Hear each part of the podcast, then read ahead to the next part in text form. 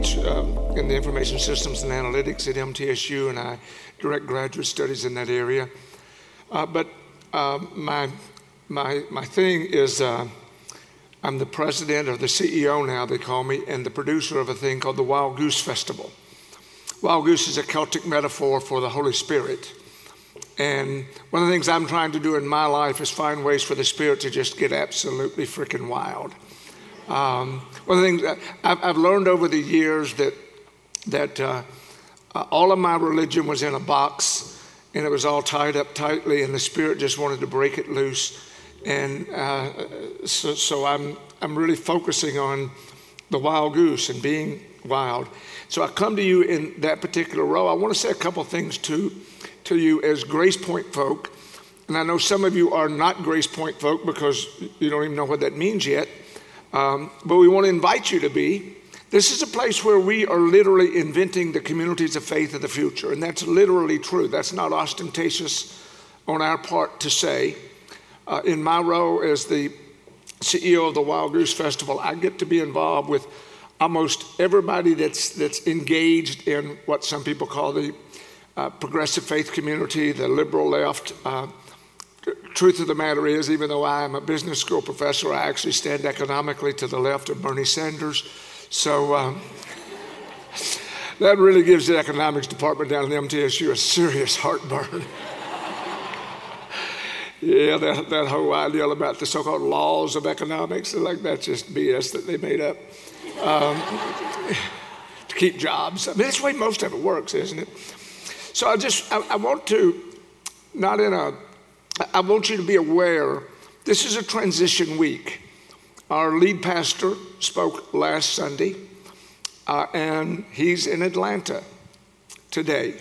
Uh, and in addition to speaking at a church in Atlanta today, he, he videoed or filmed three uh, sermons yesterday for an online thing that's being done, mostly around the, the, the Mama Bears uh, community spends about 15 days a week in um, a month, I mean, in uh, Seattle, where he's, where he's leading a church that went too far and is trying to come back.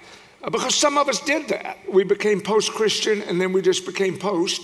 And we got out there on that far, far, far side and said, you know what, I'm out here and I thought it would be better than it is, but there's something missing. And so he's helping, helping lead East Lake back into a, uh, to a faith framework our faith framework is not exclusive. It doesn't mean I am and therefore you're not. It just means this is what I am. I happen to have a Christian frame of reference for the way I view the world. But I want you to know what Stan's doing because one thing I want you to do is embrace his ministry. Uh, how many of you follow Stan on Facebook and see the work that goes on? Has anybody here ever just sat down and wept after you read one of those stories? Those are real stories, folks. Those are, this is like real, real, real life. And so it's one of the great things that, that, that our founding pastor and lead pastor, and, and now formal lead pastor, we just call him founder, is doing this work.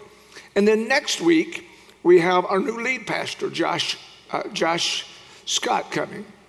Uh, I'm in a situation where I get to talk to a lot of the folks who are writing the books. And when we began to look around for who could replace Stan, um, two persons I respect a lot, Doug Pagitt and Brian McLaren, both had Josh Scott at the top of their list. Josh is really, really, really doing some amazing things. So, so next week we come to a new lead pastor. A lot of folks are paying attention to what's going on here. There was a time in which we may have been one of the only places where people were paying attention to it, but now a lot of other folks are. And, and I, I want you to take appropriate spiritual pride in that. Maybe that's sort of an anachronistic sort of way. But be aware that, that, that you've come through the doors of a mad scientist laboratory of sorts. Now, that doesn't mean you ought to be expended like a, like a, uh, like a lab rat. And, uh, you know, we, we still want to have community, but, but we're experimenting and we're working on all of this. And I have to, to uh, I just want you to be aware of the role that GracePointe plays literally around the world and especially in North America. It's, it's a really big deal, and thank you all for that. I need to tell you, for me, spirit or faith matters. I'm not even entirely comfortable using two words I've always used. Church kind of makes me a little queasy, and uh, prayer makes me a little anxious. So I've been trying to, like, whenever I'll say, you may say, I'm having a difficult time, and I want to lean out and say, I'll pray for you. But then I sort of feel like I'm lying because, well, you know, I just might not. And if I do, I might not have any idea why or if it matters, you know? So I've started calling like prayer, I say, when I meditate, I'll think of you. Now, there's probably a better way to do that, and I'm not advocating that you adopt my vocabulary. So, as I speak today about, about sort of the, the way and the work of the church, I keep trying to figure out are we talking about a faith community, a spirit community, or a church? Can I do Greek stuff. And, and weirdly enough, I have a doctorate in business and a doctorate in religion, and I'm actually qualified to do Greek stuff, which, you know, for those of you who have like an English major, it's pretty much the equivalent of uselessness. Sorry to all my liberal arts siblings. but boy, we sure do enjoy the books. Um, so it's a big deal for me, the, the, the spirit community. Um, I, I, I, like a lot of you all, I grew up in it. I got upset about it. I left it. I tried it solo. I was like, I didn't, I didn't want to like not be, but I didn't want to be with anybody else. Um, it didn't work out very well. Uh, I've discovered that it's not practical for me to live every component of my life in community. Professionally, I live in community. Physically, I live in community. Intellectually, I live in community. And this very most important vital component I try to do by myself. We're actually beginning to learn, and many of you all are in the therapy world. Uh, you, you know that we're beginning to learn that we weren't broken in isolation and we can't recover in isolation. So I want to let you know that I think being in community around Faith Matters is a pretty big deal. And it's made a lot of difference in my life. And I don't actually care what vocabulary you use uh, to, to describe that. I just think it matters. Just as a side thing, since I've already talked to you about my anxiety around vocabulary, I'm going to bring one more up today because I'm going to read a lot of scripture text. Now, the reason why I'm going to do that is because what day is it? Palm Sunday, the triumphant entry. Now, it's actually against the law to be an ordained minister and not do like certain sermons on certain days. I was ordained February 25th, 19, a long time ago, actually at Park Avenue Baptist Church, where I could hit, well, I could have hit a nine iron there, but I'm probably more like about a seven iron away now.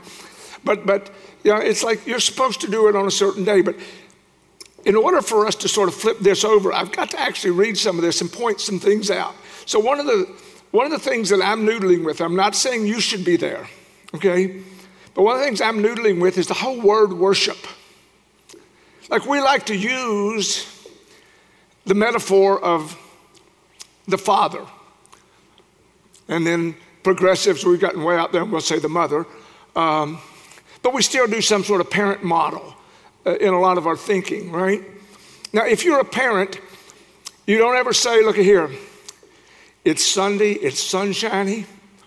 I'm going to be really PO'd if you all don't come over here, get down on your knees in front of me and go over and over and over, like, oh, you're so cool, you're so cool. Um, you know, the, the whole idea that the whole reason why Christianity as an institution was created was somehow the other around worship seems to me to be a bit of an institutional projection. Uh, it's, it's, it just doesn't fit for me. So if we don't worship, which is a very vertical kind of a thing, what do we gather for? Well, I think we gather for this for community. That doesn't mean there is no there, it just means there ain't the only there.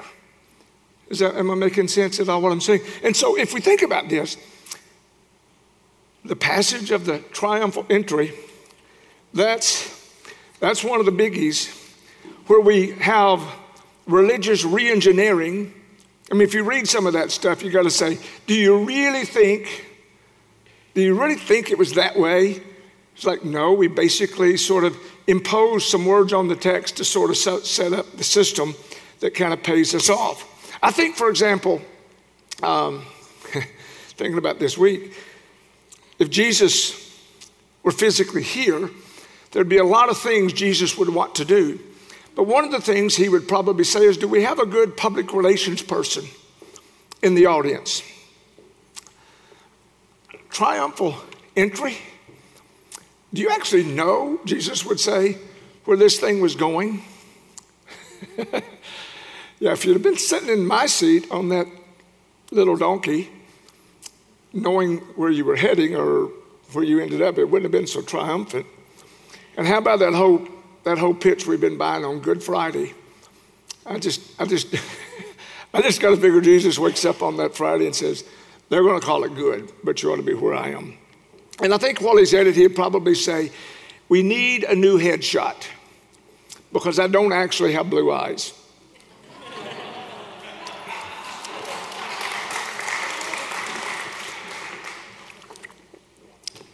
Now, as I said, I don't often make direct references to long text, but a lot of what I want to say today would be to maybe model, for at least for my process, on how I would look at this text to find something different than that may be what I've always been um, sort of fed.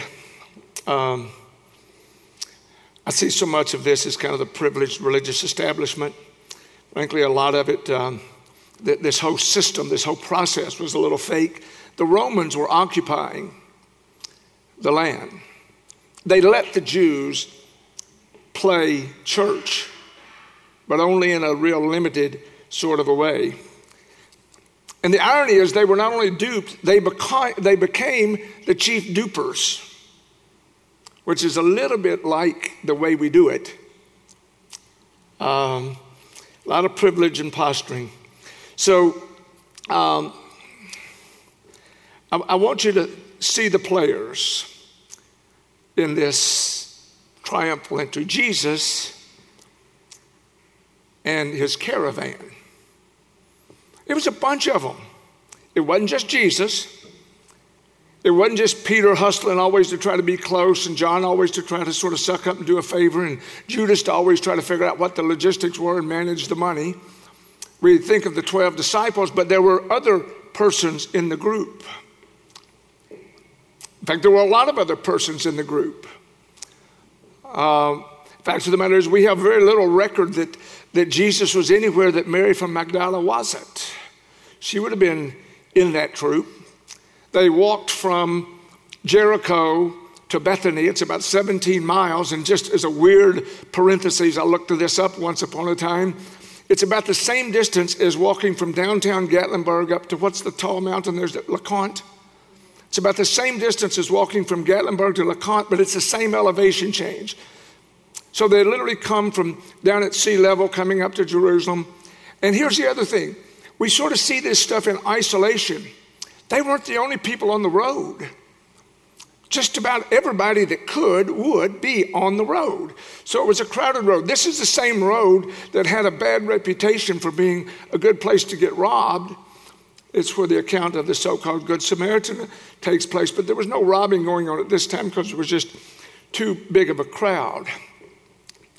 So we know about we know about Jesus and his caravan. We know about the religious establishment a little bit. The Pharisees play a really big role in this. The Pharisees were the people that, ironically, they were the progressives compared to the Sadducees. And it's like those Pharisees will scare the crap out of you. Uh, and, and so the Sadducees must have just blown you away. But they were clearly engaged in religious uh, activity and then we had these Jewish persons who were on pilgrimage to Jerusalem. Now, I'm just wondering, by the way, I'm wondering if Jesus gave any thought to skipping this year. I mean, we know of, of the recorded accounts we know that Jesus was there when he was 12. We know he was there in all three years of his, of his quote, public ministry. John 2 and John 7 records that for us. So this was kind of a ritual and a regular thing. Uh, but, but, you know, he, he decided to come along. But these Jewish per- persons on pilgrimage, think about this and see if there's any parallels to our life. They were going to do their thing, yet they were a colonized minority under siege by an occupying army. It's really important if you want to get where I'm going with this to get a sense of how oppressed, how not enough, how not okay these people were. Also, remember that except for a really short period in their ancestral history around Solomon and David, they had been occupied and owned for all of their generations. Egypt and Assyria, Babylon and Persia, Greece and now Rome, they had always been owned. So their fathers had been owned, and their mothers had been owned, and their grandmothers, and their grandmother's grandmother, and their grandmother's grandmother had been owned. So these were people used to a cloud over their head and a cloud in their life.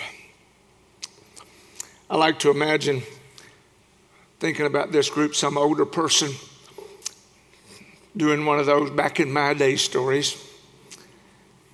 Can you imagine if you'd have been there on that day and you reached a later stage in your life and you were reflecting back on your Passover trips? Said, I remember one time we went there. My thought was, well, here we are again. Ever since I was a little boy, we'd come to this gathering. It's the annual religious spasm we call Passover, and I wasn't too excited to be back. We had already found all of our favorite camping spots because that's what they would do. They would come in and they'd meet folks that they would only see once a year in Florida or something like that, and, uh, and sort of set up and, and connect. Everybody in Jerusalem with the nickel was trying to turn it into two nickels in any crude and crass and loud way possible. I think a lot of times in these accounts, we don't hear the noise, we don't smell the smells. You couldn't get good sleep because we were crammed in people and animals and noises and smells. But this year was destined to be different. The record is passed on through the Bible can be a little untidy. Is that a polite way of saying it? I believe former Archbishop uh, of Canterbury called it an untidy record a messy record. Do you understand what I'm saying? I mean, I always thought, well, look at here. There's only two, quote, miracles recorded in all four of the Gospels the feeding and the resurrection. And I'm thinking if I were going to write a, pro- a, book of propositional truths, I'd get everybody together and make dadgum sure we could figure out the facts of those biggies. But the facts don't exactly match who saw first, who said this, who was there, you know. So I asked myself this question Does that messy record make it hard for me to believe? No, actually, the messiness makes it much easier for me to believe. The record of my faith tradition was so sanitized, so engineered, that it raised more questions than it provided answers. And then I began to realize that the answer per se is not even the answer, but rather the answer is the experience. So I want to just read and comment on this text, on this fairly um, typical passage for this time of the year. And the reason I want to do it this way is to make sure we sort of get what was going on in these people's lives so that we can perhaps see some similarities to our lives. So I'll pick up, uh, my favorite of the gospel writers is John because he's generally much less concerned with you know, uh, sort of a political agenda, in my opinion. So uh, in chapter 11, I'll pick up with verse 45 and 48. I don't know if they want to put those up there. Yeah, they're going to do that for me. Thank you. Scripture says, Therefore, many of the Jews who had come to visit Mary and had seen what Jesus did believed in him. But some of them went to the Pharisees and told them what Jesus had done. Then the chief priests and Pharisees called a meeting of the Sanhedrin. Now keep in mind, this is still all Jew to Jew. This is like family to family, so to speak. We're not dealing across you know, the great barriers and boundaries of, of, of tribal conflict. This is all sort of in house. Yeah. The chief priests and the Pharisees called a meeting of the Sanhedrin. So, what are we accomplishing? They ask. Here's this man performing many signs. If you let him go on like this, everyone will believe in him. You've never heard a statement of more insular religious privilege than what is about to be stated here. Then the Romans will come and take away both our temple and our nation. What would you hold on to for your privilege? What would you, what would you like, what would you like say you got to have and you would give up your soul for? Well, the religious community might say our religious structures, our institutions, the way we go about it, the way we prop it all up. Skipping a few verses down into verse 53. This, this, by the way, they had come to Bethany, which is a couple of miles outside of Jerusalem. They'd gone to the house where Lazarus stayed. They got in a lot of trouble because the record says Lazarus was raised from the dead. They didn't seem to mind too much parlor tricks like the water into wine and stuff, but if you go to messing with graves, it just really kind of screwed their heads up. So from that day on, they plotted to take his life. Now, get this there's a specific, intentional commitment to take the life of Jesus. This is not like random walking along and he said something or did something that provoked someone. This was an intentional design. It says, therefore, Jesus no longer moved about publicly among the people of Judea. Now, think about this. He's decided to like go into hiding, but in a few days, we're supposed to think he orchestrated a parade. So instead, he withdrew to a region near the wilderness to a village called Ephraim, where he stayed with his disciples. When it was almost time for the Jewish Passover, many went up from the country to Jerusalem for their ceremonial cleansing before the Passover. They kept looking for Jesus. As they stood in the temple courts, they asked one another, What do you think? Isn't he coming to the festival at all? They were anticipating Jesus was coming, the ones that knew who he was. But the chief priest and Pharisees had given orders that anyone who found out where Jesus was should report it so that they might arrest him. And then, six days before the Passover, Jesus came back to Bethany. Jumping down to verse 9 through 11 in chapter 12. So he's at Bethany, and meanwhile, a large crowd of Jews, still all in house, found that Jesus was there and came. It's a little bit of a circus. It's like you're in here for this religious thing, you're all piled up and crammed up, you're trying to occupy some time, you got some ritual you've got to do, and you've heard Jesus is going to be a couple of miles outside of town, and oh, by the way, the guy raised from the dead is going to be there. Let's go see what he looks like. I mean, does he still like have like grave cloth marks or something on him? I mean, that would be a pretty good system, I would think. It's like, I mean, in all sincerity, if I were to say to you, you know, a couple miles down the road, you got a guy who'd been raised from the dead, and you had nothing else to do, your curiosity might provoke you just to go take a look. So they went down there by the droves. Got Lazarus in trouble now. The chief priest made plans to kill Lazarus as well. Guilt by association there. Then in chapter 12, verses 12 and 13, next day, the great crowd that had come for the festival heard that Jesus was on his way to Jerusalem. Again, I'm thinking, I'm hiding. Maybe I could sneak in the side. I want to kind of do my ritual requirements. They heard that he was on his way to Jerusalem, and they took palm branches and went out meeting him, shouting, Hosanna! Blessed is he who comes in the name of the Lord. Blessed is the King of Israel. Now, if I were a traditional preacher, I would do something here now about the fact that some of the very people that said Hosanna on Sunday said crucify on Friday. And I would talk about hypocrites. They weren't hypocrites, they were just humans. haven't figured out how to say this, but I need you to let me take a second to figure out how to say it. This is another occasion of the religious institution imposing a cult of purity. By that I mean, in this case, it's an intellectual purity. Have you ever been caught in that thing of like, you're for me or you're against me, stand up or sit down, get in or get out? We just do it that way. We draw all kinds of dang hard lines. And who lives that well with hard lines. I don't. I don't think many of us do. So maybe the church of the future will be a little less preoccupied with drawing hard lines and a little more accepting of just humans. Sometimes they're one way and sometimes they're the other. Sometimes their circumstances dictate this and sometimes their circumstances dictate that. But this parade broke out. Now, I'm, I'm I don't want to offend those of you who are we're on, not on the same page about biblical interpretation. I think for me it's a little reverse engineering. It's like, okay, he comes to town. This is a pretty good sized hill.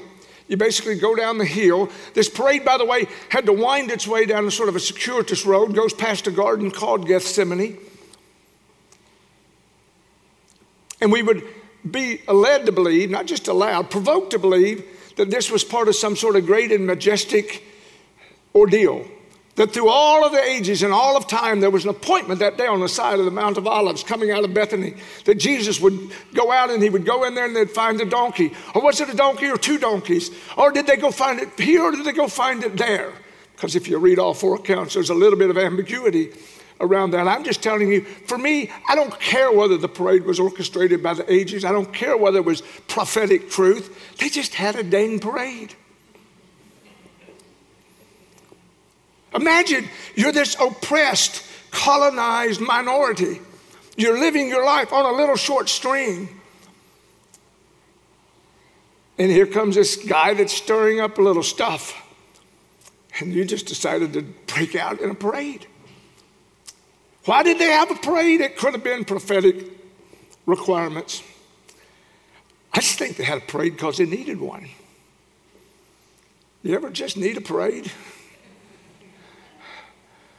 Ooh, Lord, bless the Lord. I needed a parade. I, I, I project my politics a little bit, I guess, but I needed a parade several times over the last two and a half years. Yeah, sometimes we just need a parade. You know what else? This is the sacrilege part. Lee, I think, I think Jesus went along with it because he kind of wanted a parade too. He thought it'd be kind of, he needed a parade. I mean, think about it. They've already got a, you know, a number on your head. They're going to kill your friends. And you're going on in there because you're going to observe, and you're like, whew, I'm just taking a little ride on this little low donkey. And they start hollering Hosanna and putting palm fronds down on the ground in front of me. And Jesus turns into the Santa Claus float in the Christmas parade. I don't think that was like some big divine plan. I just think it was humans happening and having life in front of one another. And I just want you to know that the church ought to be a place where humans can just happen and have life together. I love the story of the parade just kind of breaking out in the context of, of oppression and the shadow of fear, in spite of the occupying army and the religious co conspirators. I think it just happened. So, this parade reminds me of this piece I want to begin to leave with you. I'm friends with a fellow named Otis Moss III. Otis is listed by, by um, CNN as one of the 12 greatest preachers alive. Um, Stan asked me to preach today, and I was very anxious about doing it. Didn't think I could or would. I said I would sit with the text overnight and see. I sat with the text, literally laid with the text, had my big old black Bible in bed with me just in case God wasn't really sure where to find me. I woke up at five o'clock in the morning having to pee, and some of you all know what I mean. if you don't, you will. I came back, was like, there's nothing there. I don't, I don't hear a word from the Spirit. I said, as soon as, soon as I'm sure Stan's up, I'm going to call him and say, not for me. Besides the big black Bible, I'd taken about 11 or 12 books because I'm a booky kind of person to bed. And out of the 11 or 12 books, the only one that lay yet still in bed was one that Otis had written. And for some reason, I flipped open the book and there was this, this account. Otis pastors at Trinity United Church of Christ in Chicago. Some of you that follow politics may remember there was a preacher there named Dr. Jeremiah Wright. That was this is Barack's uh, home church. I worked for Barack uh, back in the day, and so I could actually call him Barack in those days, but this was President Obama's home church. And you may remember that Reverend Wright stirred up some stuff and got in a lot of trouble. But, but if you know that community, he's near a saint. So Otis came as the preacher, and he said it was a terrible time. It was a terrible, terrible time.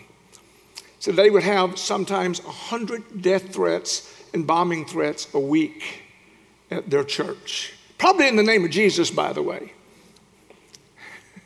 because, like Jake and Elwood, the Blues Brothers, we know there's absolutely nothing that can stop people who are on a mission from God. So he says they're doing this time. And I know his children, Michaela's a teenager now. Um, so they went to bed, and about three o'clock in the morning, they heard a noise. And Monica, Otis's wife, said, you hear that? He said, Yeah. She said, You, you go find out what it was. So he got up and went through the house with his rod and his staff in his hand to um, find out what that was. He said the, the rod and the staff had the words Louisville and Slugger on it. Um, so he was going to find this noise that was creating such panic and fear.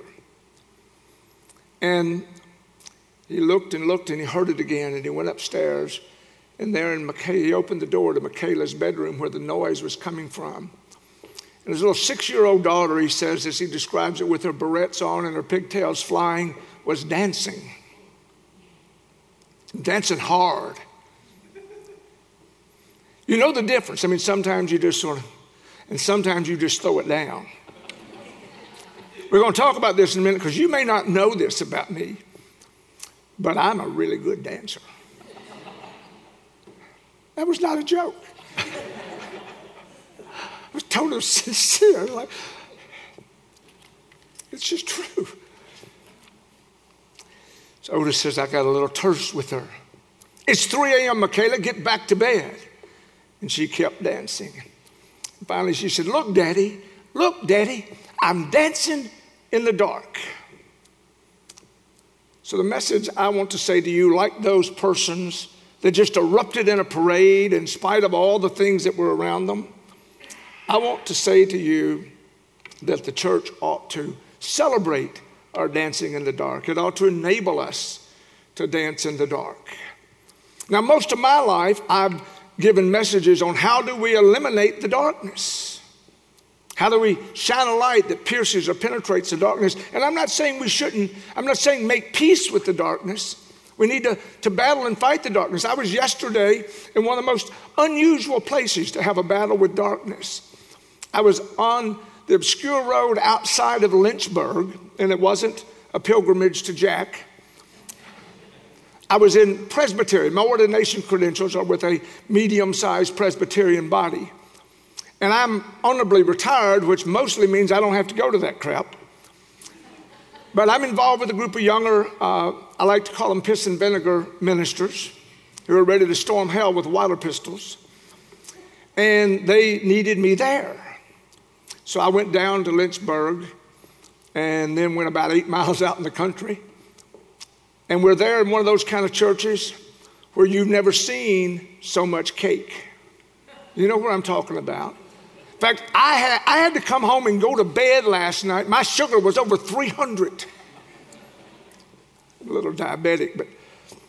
So I'm down there, and why was I down there? And I'm working on this whole darkness thing.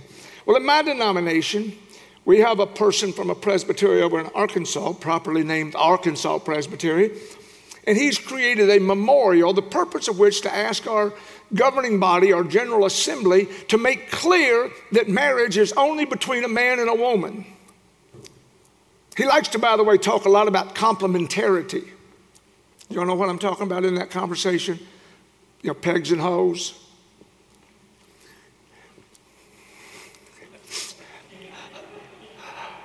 Yeah, I'm pretty sure he's not always used the same pegs and the same hose the way it was all supposed to be according to himself. But anyway, I was going to try not to say that, but it just came out. So, I mean, they were there and they, they had like people visiting our presbytery from, from several other presbyteries. And there's all kinds of rules about who can speak on the floor, presbytery, and all that sort of thing. So I'm down there for this fight because we're not going to endorse this. But you look around, the average age was way older than me, the average hair color was blue. People who no longer go to the beauty shop to get their hair fixed, they go to the beauty shop to get their hair set. You know what I'm talking about? I mean, I'm in like a group of old, and I don't mean I grew up country, but I'm in a group of mostly old country people with good cake. And we're about to battle on the definition of marriage. Looks like a dead bang loser to me. I was actually contemplating can I stay in the church uh, that, that I was born in if we do this? I mean, how, what do I do? Do I stand up at the end of this meeting and ask them to rescind my ordination credentials? Do I throw myself on the, the, the floor and cry? And I mean, what do I do? So we go through this stuff, and this person advocating this piece just insisted on getting up to speak several times. Have you ever been in one of those situations politically where the best thing you can do is shut up and let them go? So at some point, he, he, we, we voted it down, and at some point, he turned to the audience and asked another question. And the audience literally shouted back at him, No! And I was shocked. Truth of the matter is, a few of the people that shouted back at him, No, knew what the memorial said. I know what it said. I said no because I know what it said and I know what it meant. But a whole bunch of the people didn't know. They didn't know what it said, but they knew what he was saying. They knew that he was not speaking to them in love.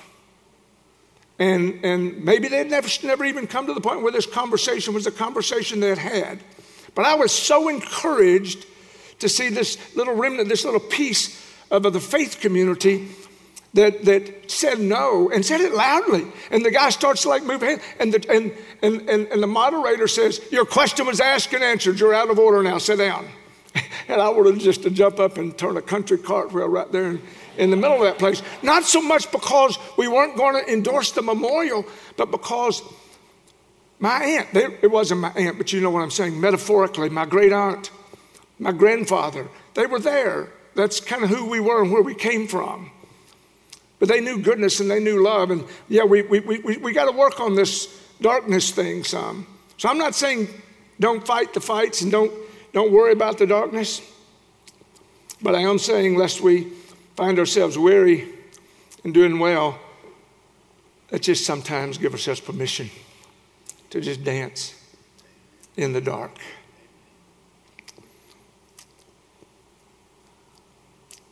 Somebody invariably will say, Well, how do you do that? Well, since I am an expert dancer, I'm going to tell you. Because I'll be dancing and somebody say, Could you teach me how to dance? Could you show me those steps? You dance with your gut, not with your brain. You ever been there and you'd be like trying to do your, your dance and you see the person across from you and you see them like counting. If you're counting, I'm sorry for you. Set yourself free. Nobody gives a crap whether you got the right thing before you did your and turn. Just let it go. See, I think we come to a place like this sometimes when we don't feel like dancing. Uh, I think sometimes we come whenever we're just not when it's not on a radar screen. I think sometimes, sometimes I need to dance when I don't even hear the music. What do we do about that? See, part of what I think the community of faith enables us to do, it gives us permission to dance. It celebrates our dancing. It applauds our dancing. It says, dance on, and your dancing inspired me, and I want to dance with you. But sometimes we just can't get up to dance. And somebody has to help us dance. Lee, could you help somebody dance? Yeah, Lee would help you dance. Everybody in here, look around and find. Would you help somebody dance that can't hear the music? Would you help somebody dance that's, that's put down, that's stepped on, that's stepped over, that's left out? Of course you would. That's what we come together for.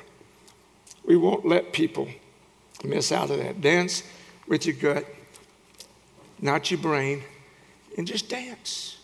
Let her go. spiritually, whatever you want to do. I don't know even know what you call it. I know that I like to dance in the spirit even more than I like to dance in the honky tonks. And that's a lot. Thank you all a lot. Matt.